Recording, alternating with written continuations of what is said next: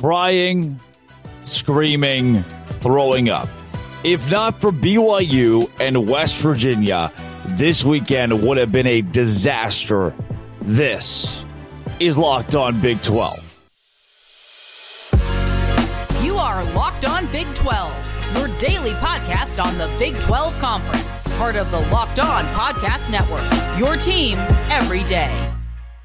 Happy Sunday, everybody. Welcome to Locked On Big 12. I am Drake Toll from ESPN Central Texas. Thank you for making Locked On Big 12 your first listen every single day. Emergency Sunday episode again, because what a wild Saturday in the Big 12. You had so many disappointments. It, it felt like going into the evening of Saturday. And by the way, I'm recording this at 1:36 a.m on Sunday morning to give you the full recap, it felt like the entire Big 12 was a loss. It felt like that whatever the Big 12 did in the late slate could not be overcome by Baylor struggling, by Kansas State losing, by the fact that everybody, Iowa State, namely, losing to Ohio, everybody seemed to struggle so mightily. But then, but then, the West Virginia Mountaineers the BYU Cougars proved that this conference is still elite. Look, Cincinnati did lose to Miami of Ohio. That was one of my locks of the week was Cincinnati minus 14. I thought there was no way that Cincinnati did not cover 14 points. And instead, they lost the game outright. South Alabama beat Oklahoma State 33 to 7 at Boone Pickens Stadium in Stillwater. Baylor struggled with Long Island. Iowa State lost to Ohio. Kansas State lost on a 61 yard field goal. I have completely run out of brain cells, patience, wherewithal. All of it is gone because the Big 12 has stripped it from me. I am blown away in, in a bad way, by the way, by what the Big 12 has managed to do to me in the last 24 hours. But Iowa State, despite the loss, Oklahoma State, despite the loss, Baylor, despite the struggle, Cincinnati, despite the loss, all of that overcome by BYU and West Virginia. The BYU Cougars marched into Arkansas. What did I tell you?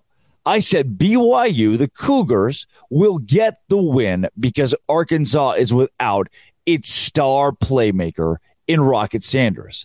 I didn't have enough confidence in the quarterback for the University of Arkansas, for the Razorbacks, KJ Jefferson. And I said BYU is going to walk in there and they're going to find a way to win this football game.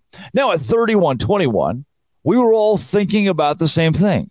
Uh, there's no way this is going to happen. At 14 to nothing with Arkansas up, we all thought, there's probably not a way this happens, right?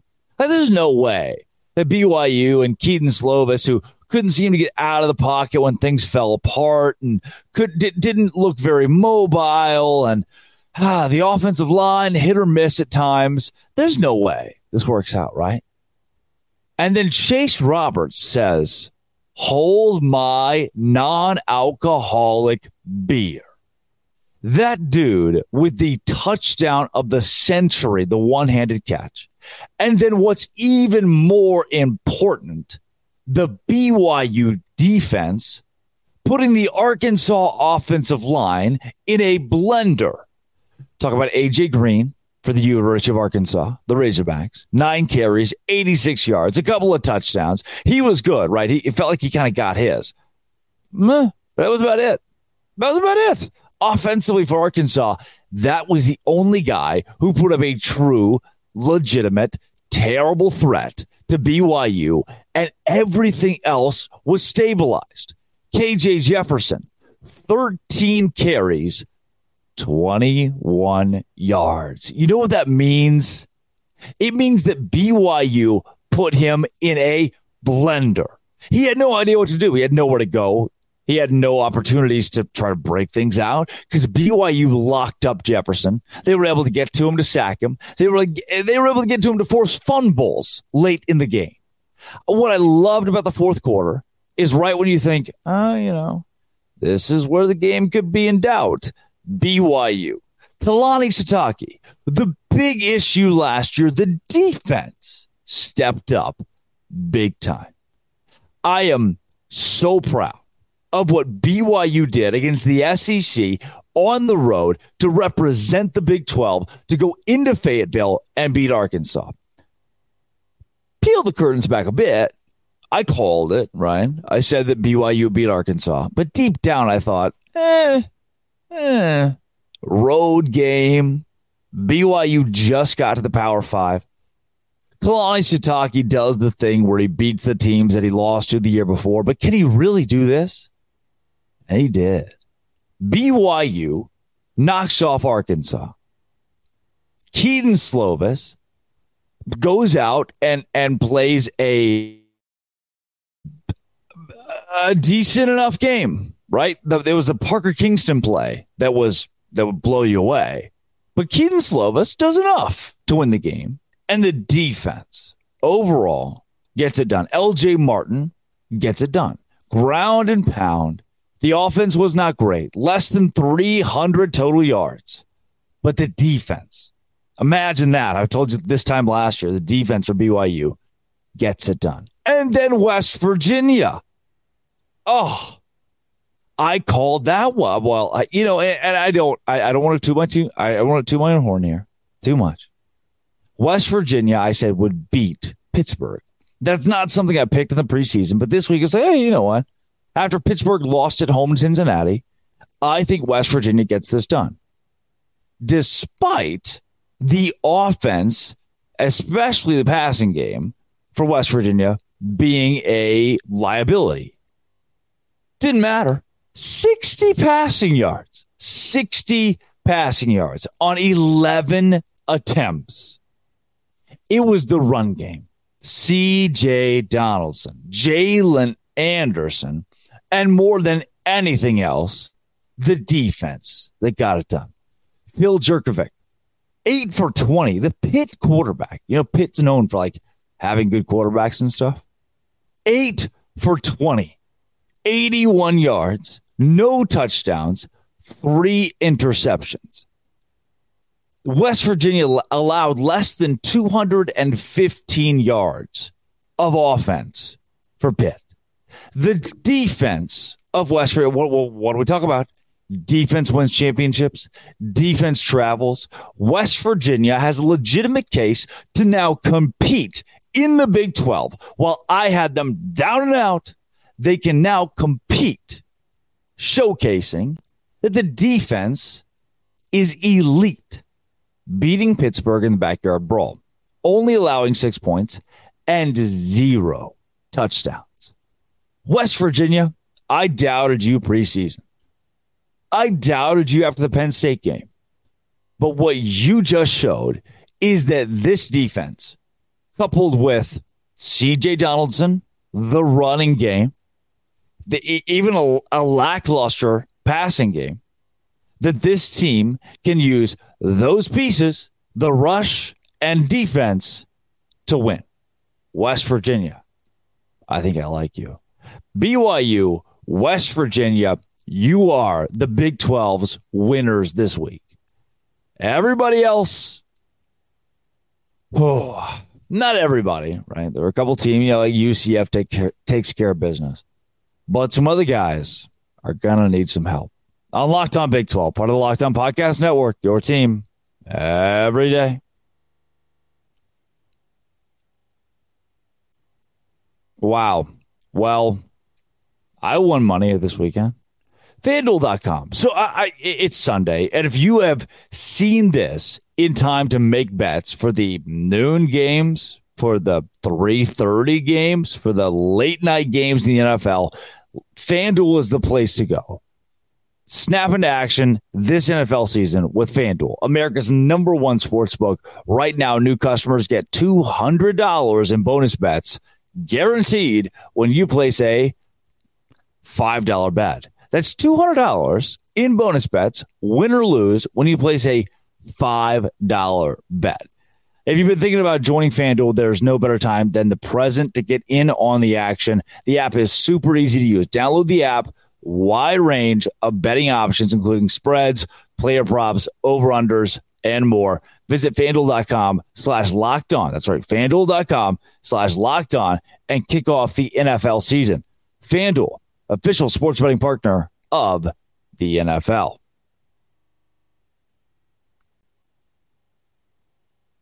So, not everybody in the Big 12 had a very good week. What a disaster in this league.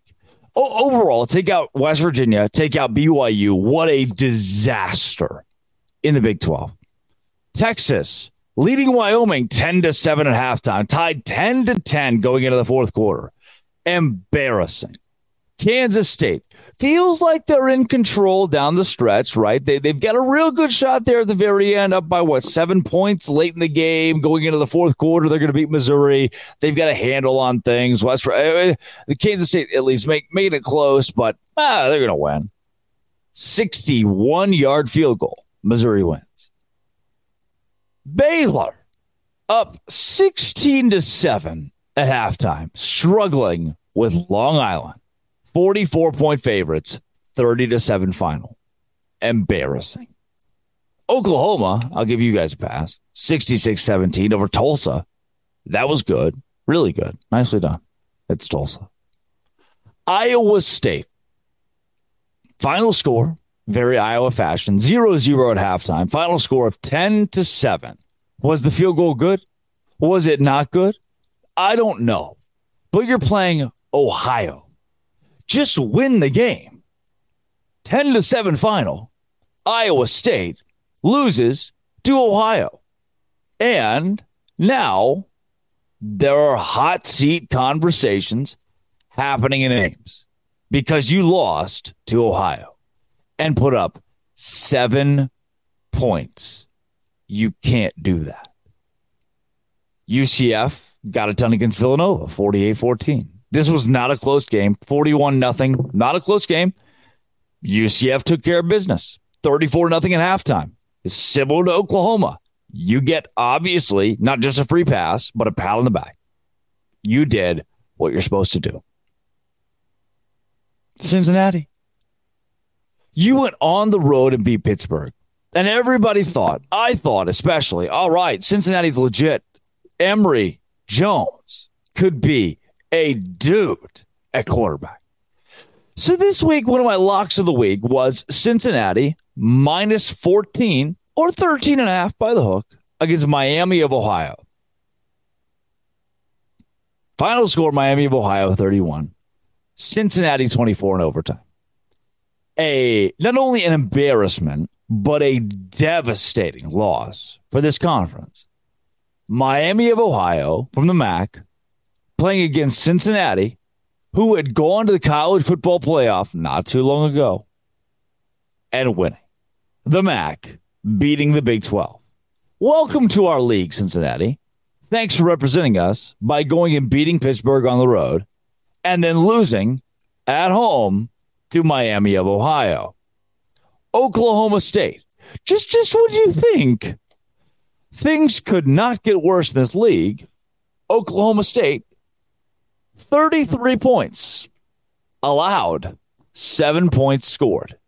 23 to nothing against South Alabama at home going into halftime. Final score South Alabama 33, Oklahoma State 7. That that feels like a joke. The, Mike Gundy has not been able to figure out the quarterback situation frankly, quite frankly, he has not been able to figure out the offense, period. That team got a win against Arizona State on the road, a Power Five team on the road, and then just lost by 26 points to South Alabama at home. Not just embarrassing, completely humiliating for this conference. Then, some teams that took care of business. BYU or Arkansas, huge win. Texas Tech over Tarleton State, 41-3. That's a, that's a win. You're on you're you're in the win column. West Virginia over Pittsburgh, huge. Big 12 asserting its dominance over the ACC. TCU getting it done against Houston. I think that's a, a win that I I love to tout that for TCU because that seven and a half point spread was honestly a little disrespectful to the Horn Frogs. 36 13 is where this game probably should have ended up. They got the win. I'm not mad at Houston. You're playing a team that played for a national championship, the literal national championship last season in TCU. 36 13 is fine. This is a normal game and a normal score. Then Kansas, who's supposed to have the world beating offense. This Kansas team is better than we're all giving them credit for. 10 to 10 against Nevada at halftime. 31 24. Squeak it out to beat Nevada and drop the Wolfpack to 0 3. Maybe the worst team in Division 1, FBS, and Kansas struggles against Nevada. It's going to be a long week. At, at this point, let's be honest with ourselves, it's going to be a long season. Oklahoma State just lost to South Alabama. Cincinnati lost to Miami of Ohio. Iowa State lost to Ohio. All of this in the exact same week. Kansas struggled with Nevada. Baylor struggled with Long Island. I don't know what to do here. I, I, I don't. What happened? I mean, since I started hosting Locked On Big 12, it feels like the depth of this conference has taken a massive hit. Was it me? Did I do this? It is baffling how terrible, terrible the bottom half, and not even the bottom half. The the the yeah, sure the bottom half, but the, the that seven teams, even Texas struggling with Wyoming, with Wyoming at home after beating what seems to be a fraudulent Alabama team. I don't know what to do the rest of this week is going to be a very long week and trying to break down what happened, why it happened, and how you all let it get to this point. On Locked On Big 12, part of the Locked On Podcast Network, it is your team, and it is every day. It's game time. My favorite place to go, my favorite place to go on my phone for tickets is the Game Time app because I know I can get them last minute, the best deals, the best prices possible on the Game Time app. Game Time is convenient, obviously, right? It has to be because you're 10 minutes before a game and you want to get tickets. Game Time place to go. It's got to be convenient. And it is. Flash deals, last minute tickets, easy to find and buy tickets for every kind of event in your area concerts, playoff games, regular season games images of seat views, lowest prices guaranteed, event cancellation protection, job loss protection, and 110% of the difference if you find a cheaper ticket than the offer you get at game time. Get images of your seat, buy tickets in a matter of seconds, and get them sent directly to your phone so you will never have to dig through your email. Snag tickets without the stress with Game Time. Download the Game Time app Create an account. Use code Lockdown College for twenty dollars off your first purchase. Terms apply. Again, create an account. Redeem code Lockdown College for twenty dollars off. Download Game Time today. Last minute tickets, lowest prices, and that is guaranteed. The Colorado Buffalo uh, and, and I get they're not in the Big Twelve yet, but it's been the biggest storyline in all of in all of college football the last couple of weeks. They had uh, Fox, Fox is what is Big Noon kickoff, Fox Game Day for the last three weeks, and they went to Colorado State and certainly should have lost that game. I, I, they didn't even go to Colorado. State. I see correctly. They hosted Colorado State and should have lost that game. Jay Norvell comes out and talks about Deion Sanders and then what does Deion say? What does his staff say? They're going to F around and find out. What I think is so funny about this win for Colorado is that Colorado f- finds a way to steal it in the end, steal it in overtime. and that all of the news outlets, ESPN and CBS and Fox, when they all post the post game graphics, even the announcer was like, "Oh, Colorado, do you believe now?" Why would I believe after this? Why would I believe in Colorado after this performance against Colorado State? And I know if you're a Colorado fan, you're listening, you're like, oh, you know, Colorado's good. I, think Colorado is good. But this was a really poor, poor display of what Deion Sanders has brought to Boulder.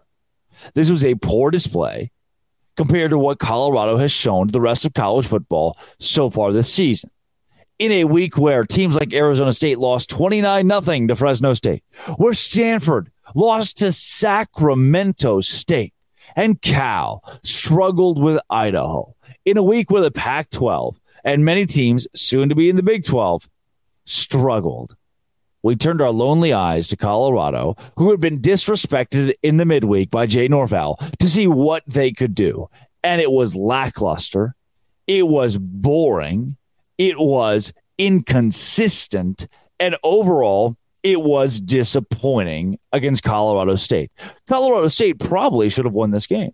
I mean, I, I, I watched the entire second half very closely.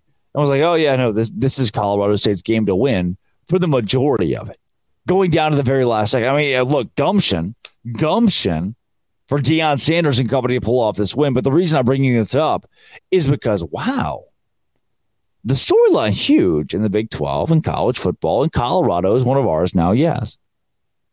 But wow, Jay Norvell comes out and talks trash to Deion. How does Deion respond? F her out find out. Everybody gets sunglasses. And then, huh, Colorado looked bad, stinky, gross against Colorado State. After beating TCU and beating Nebraska. And it makes me wonder oh, how good is the Big 12 really? Is TCU really that good? I mean, I think Colorado is a solid team, but Colorado might still go seven and five this season. And then we start asking the question: Is TCU really that good? Are they really on the top half of the Big Twelve? And then we start asking, well, Cincinnati, who just lost, and Oklahoma State, who just lost to far inferior opponents. Iowa State, who just lost to a far inferior, a far inferior opponent. What do we make of all this? And then Deion Sanders, who's supposed to be the savior of the Big 12, to keep this conference on the map, to make this conference elite and relevant in college athletics, barely escapes Colorado State with college game day and Fox Big Noon kickoff on hand in all, I think what this all does is reinforces the fact that it was a bad week in the Big 12. For teams that will be in the Big 12, for teams that are in the Big 12, it was a terrible week. Sure, a couple teams like your UCFs, who I think is a competitor in the Big 12, will compete for a Big 12 title, got things done like they were supposed to do. Yeah, against a team in Villanova you're supposed to beat. Oklahoma, you beat Tulsa. You're supposed to beat Tulsa. Then there was the Ohio debacle.